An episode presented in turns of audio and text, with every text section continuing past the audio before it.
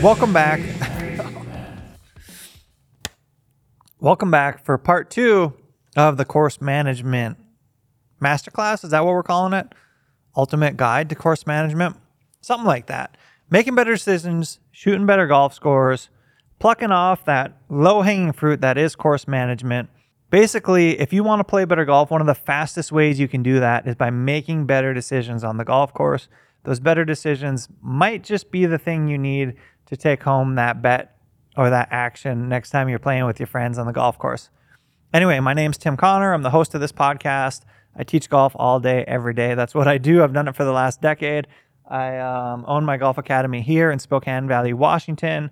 And this podcast is kind of my chance to pass along some of the, the learning I get to do in, uh, in my lessons, in my time on the course.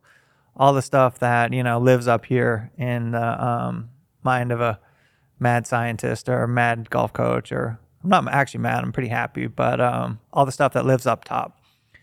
Anyway, uh, let's dig in. This is this is part two.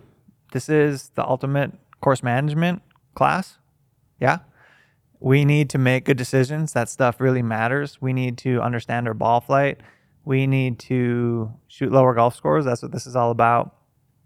Anyway, so to review, we talked about working the golf ball, risk assessment last time, uh, hitting it onto the center of the green.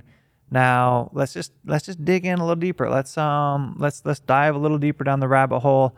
Talk about some more advanced course management stuff. There are players that like to work the golf ball. They like to work the golf ball and curve it to the left, like to work the golf ball and curve it to the right.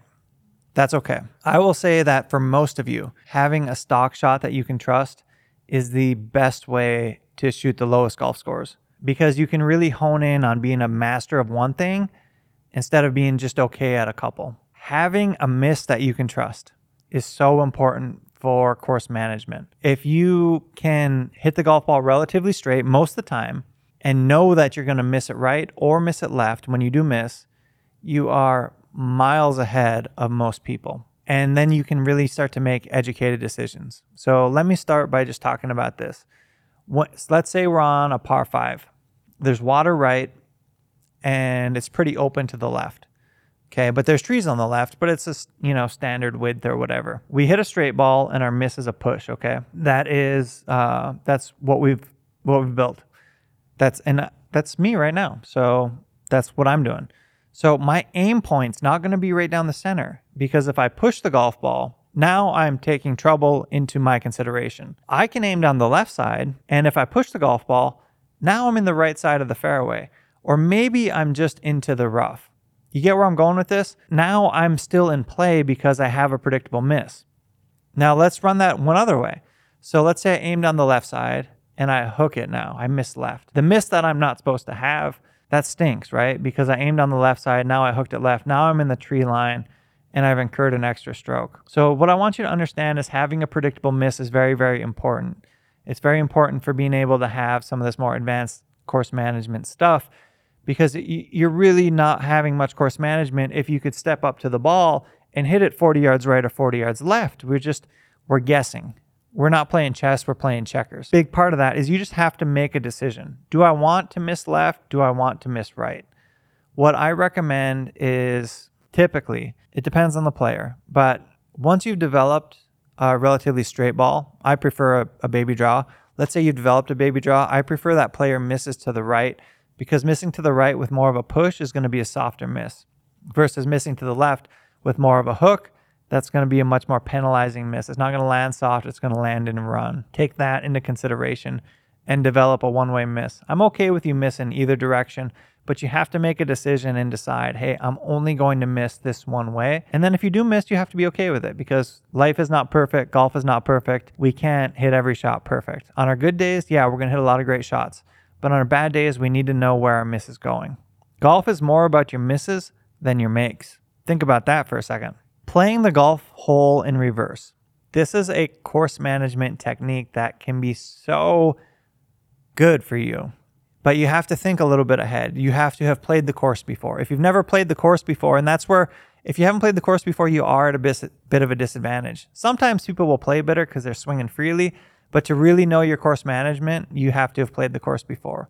And that's why players show up for tournaments prior to the tournament. So they get those practice rounds in, those reps in, and they understand the the, the course they're playing, where their misses are, where they can how and how they can go about working their way around that golf course.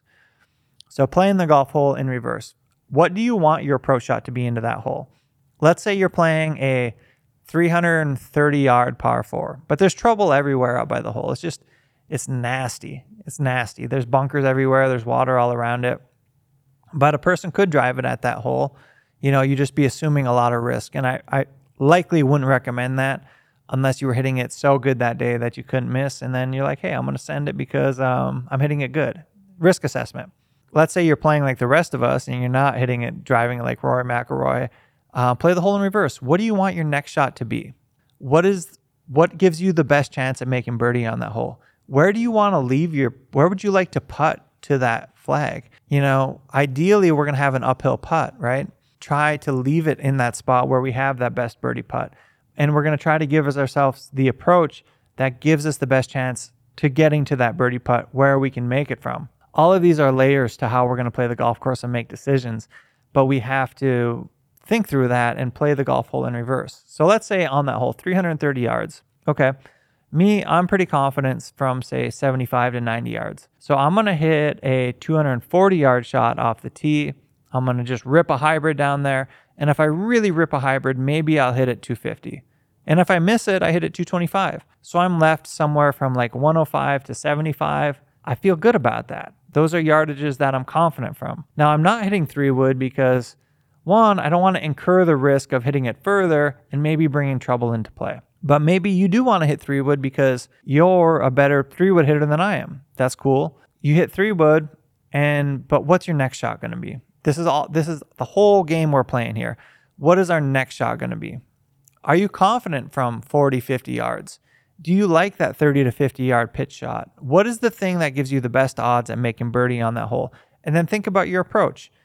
If if we can get ourselves that uphill opportunity at that putt, ideally we're going to play to a yardage where maybe we're 1 or 2 yards short of that target. And then we're putting uphill because an uphill putt, here's something for you, an uphill putt actually has a backboard. That's why we like putting uphill cuz when we're putting uphill, we actually have that backboard that that we have more flexibility with our speed because we can hit the backboard. And if we don't hit the backboard, well, we'll make the next one.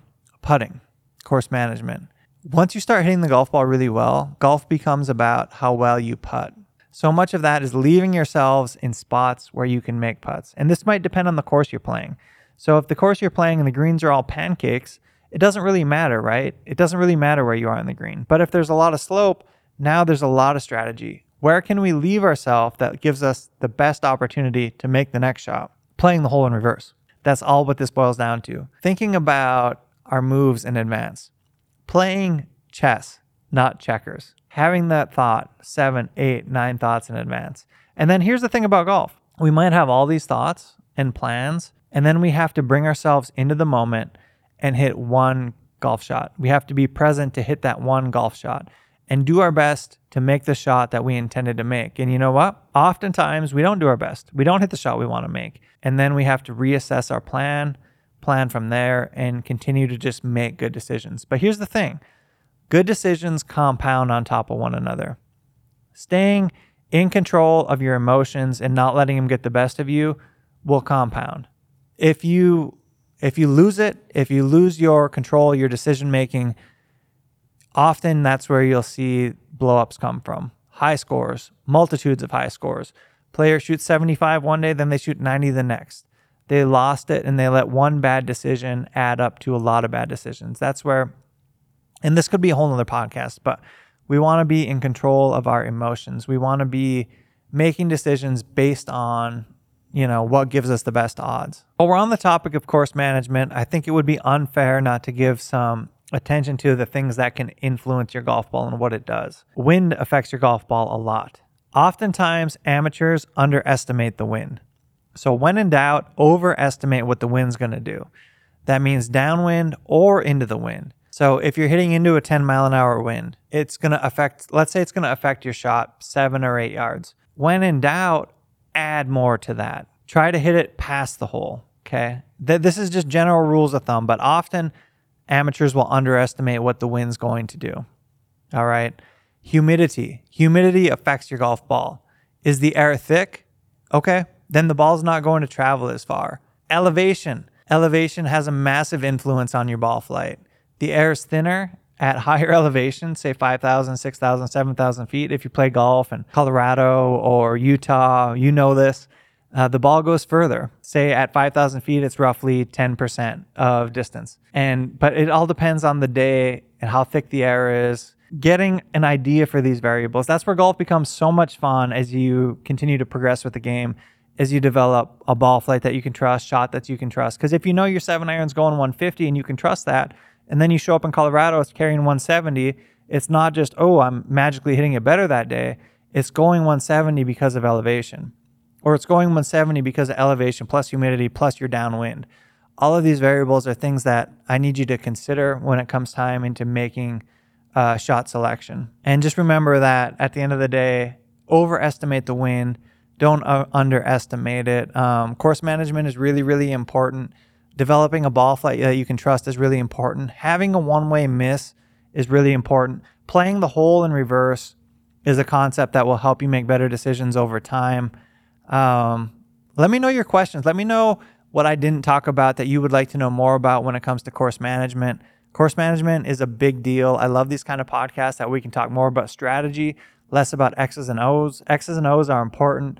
I just feel like these kind of things don't get talked about enough, and it can be very impactful if you can uh, get your golf game.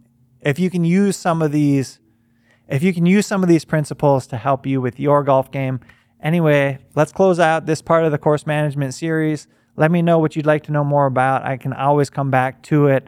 Subscribe to the channel, leave it a review, share it with a friend. All that stuff helps more than you know. And uh, I'll catch you back here, same time, same place next week. He's crazy.